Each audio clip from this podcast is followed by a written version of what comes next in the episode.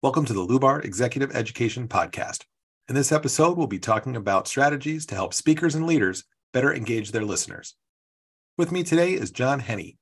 John has decades of experience helping people around the world become more effective communicators by eliminating strain and bringing out their best sounding, compelling voice.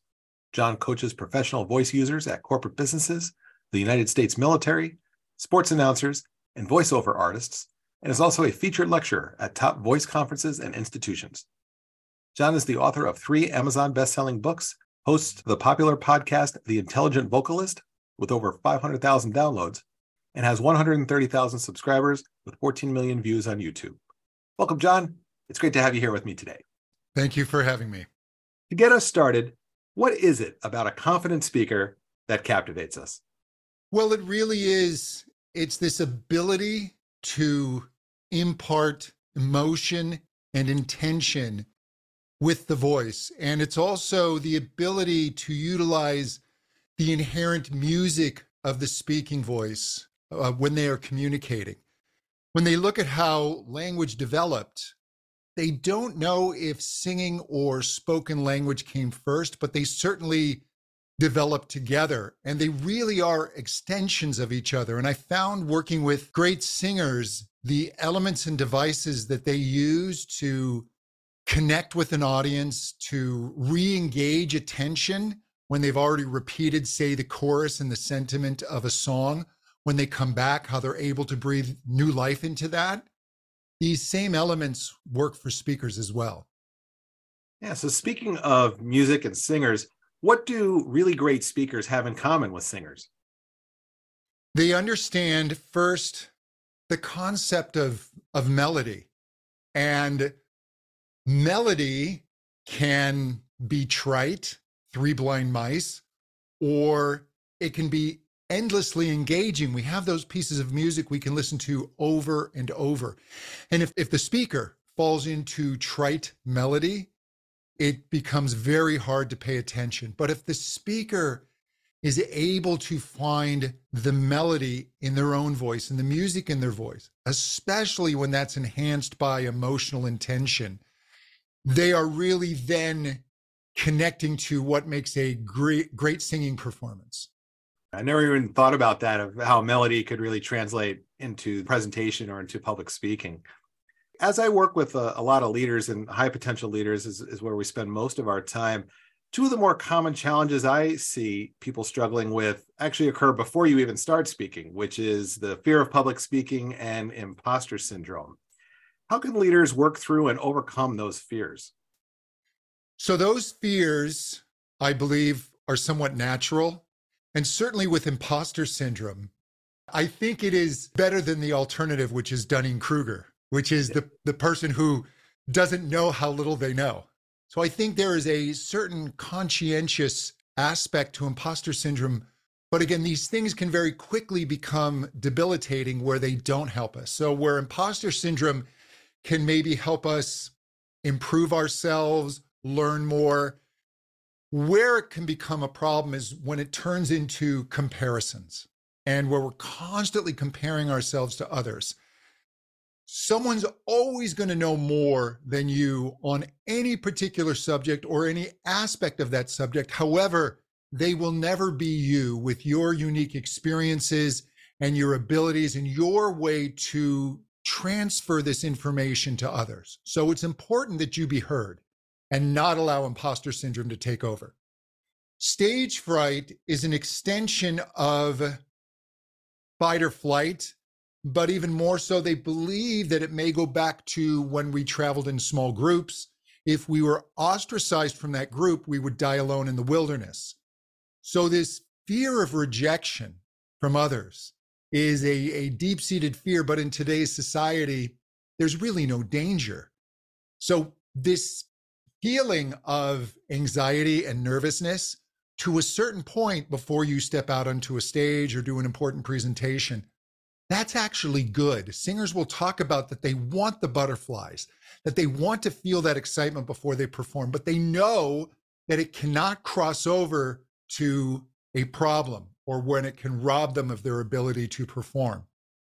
And what I find for myself is it really is an aspect of the self and the ego.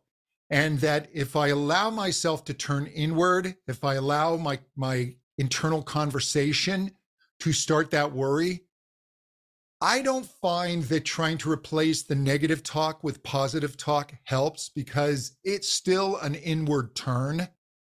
What I find is effective is to set your focus outward. So before I go to give a talk, when I feel that, I remind myself this is not about me. It's about those who've come to hear me. And then I say something to myself every time that I find incredibly powerful. I don't even remember where I learned this, but it was long ago and it always stuck with me. Give them permission to not like you. Let go of that. You're not going to please everyone, but you need to be there for those who need to hear what you have to say. And when your focus is on others, when your focus turns outward, that anxiety will tend to dial down. Thank you so much for sharing that. I really enjoy that perspective of giving yourself permission for people not to like you, right? And to turn your focus outward. I think that's really powerful. Once you get started and you are delivering a presentation, what are some of the common challenges that speakers and leaders face when trying to connect with their audience? And how do you help them stay connected uh, or reconnect if they've lost that connection? Yeah, there are a couple of different levels that this works on. The first is just in the actual presentation itself and with the voice. You need to occasionally employ pattern interrupts. Musicians understand this, composers certainly do, great singers and a pattern interrupt can be subtle. It can be that you're building up to a point and you're speaking at a certain tempo, and then you just pause. And that pause now is something different. And we're wired to notice things that are different. When things become predictable, we tend to tune them out.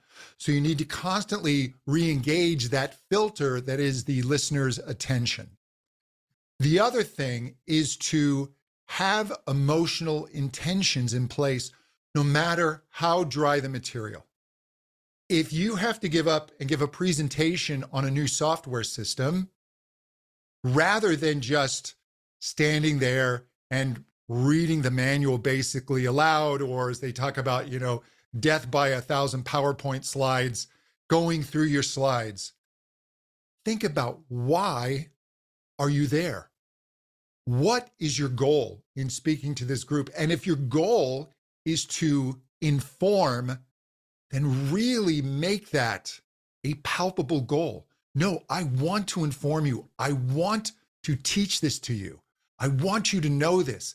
And that is going to spark a different emotional energy within you. And that emotional energy will transmit to the voice. And they have done studies on this, and they have found that between just observing body language, being able to see and hear the speaker, or just hearing the voice, our ability to emotionally understand what the speaker is saying goes up when we only hear the voice. The voice is a primary emotional connector with other humans. And when you have emotion and true emotion, it compels people. Some of what you were just talking about gets me thinking a little bit about planning presentation or the message that I want to send. And thinking about that, what role, in your opinion, does storytelling play in creating that strong connection between you as a speaker and your audience? Yeah, much has been made lately of the power of storytelling. And it's true. We, as social beings, we love story. We communicate through story.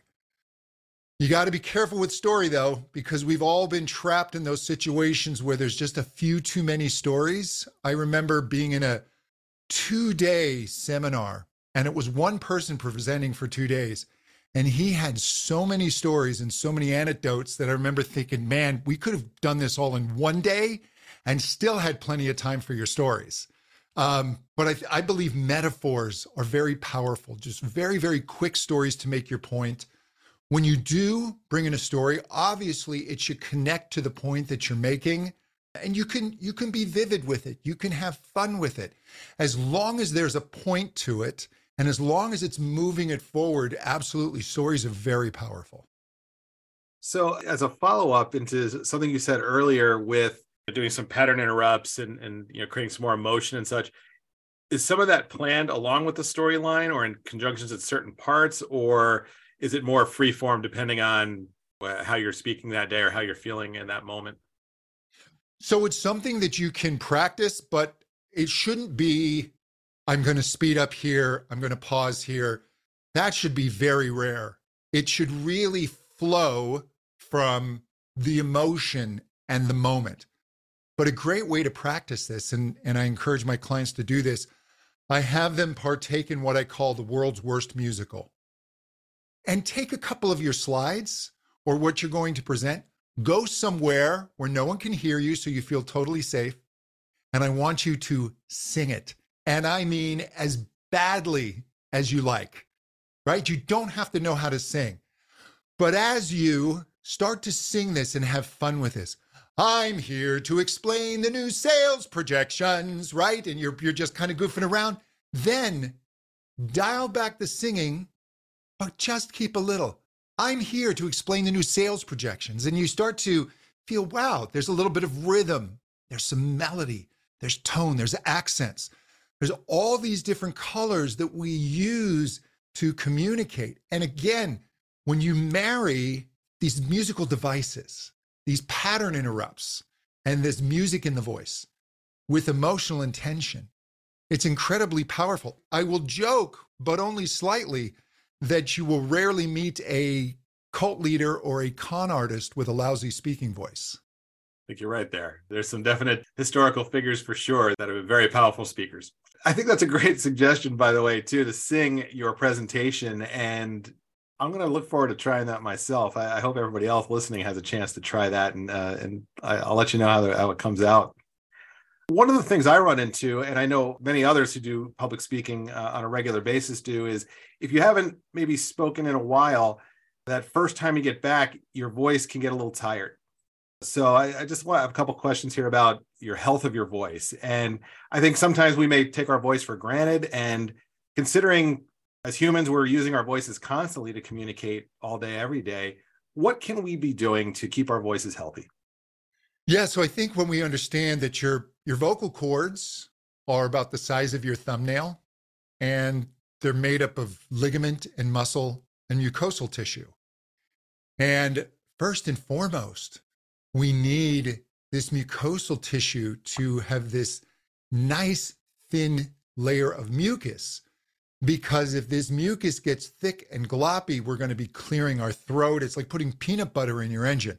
So you want to be well hydrated. You also want to be well rested. This is when the body is able to repair tissue and do all the the bookkeeping and the cleaning if you will. And so the voice when you are tired, if you're not properly hydrated, if you've been pushing your voice in loud environments, I mean the worst thing you can do before a presentation is to go out for drinks and be yelling in a loud bar. The alcohol is going to interrupt your sleep, it's going to dry out your voice.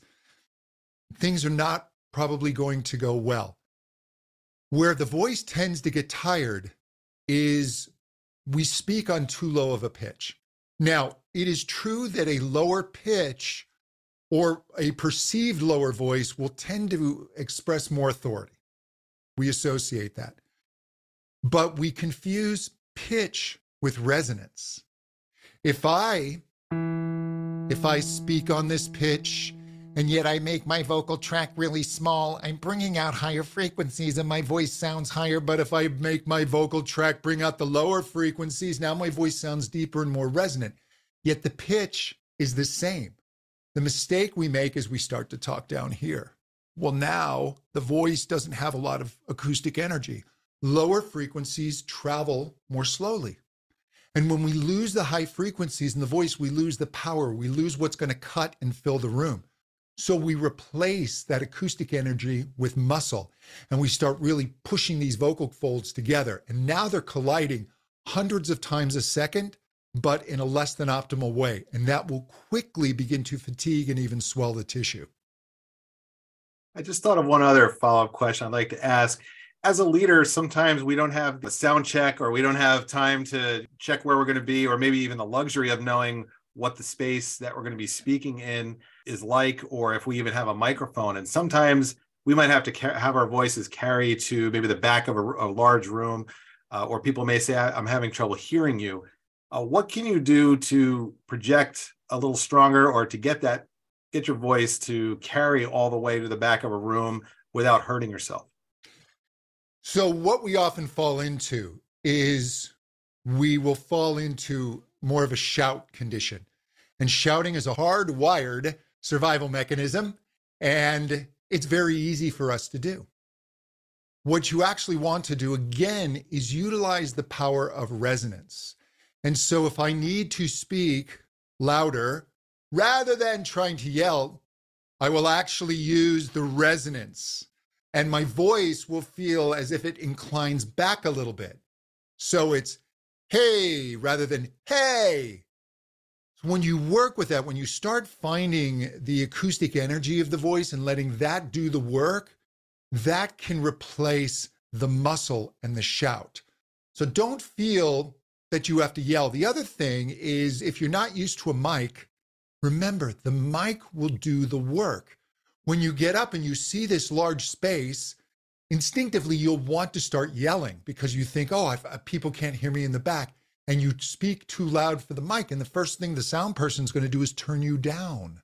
So while you want to speak fully and robustly, don't push the voice because now you're going to be turned down and you're going to be fighting against that. Yeah, let the technology do the work for you, right? Absolutely. All right. Well, before we wrap up this episode, John, any final advice or thoughts or tips that you would like to share with our audience? I think I would recommend that you just really start to be aware of your voice, how you're using voice, how great speakers, people that you find compelling, how are they using their voices? What do you hear? What are they doing with pitch and tone? And how are they hitting certain points? How are they building up to that? so few of us really take the voice into consideration. We tend to take it for granted. And in today's competitive environment, it's likely something that your competitor is missing. And if you can begin to master your voice and really use it to its fuller potential, I think you'll have a competitive edge that can be quite effective. I like thinking of your voice as your competitive advantage and, and probably the best advantage you have, right? The most unique advantage for sure. Absolutely. Well, John, thank you so much for taking time today and being on the show to talk with our listeners a little bit about communicating better with our voice. If anybody's interested in learning more from you, where can we point them to? So my main website is johnhenny.com, J-O-H-N-H-E-N-N-Y. And for speakers, it's compellingspeaker.com. And I've got a uh, free checklist you can get there of uh, vocal warm ups, ways to get your voice working quickly when it's tired. Wonderful. I will add information about those resources into the show notes for everybody. In closing, I'd like to take a moment and thank our listeners. We wish you the best of luck as you move forward on your leadership journey. Please check back regularly for additional episodes.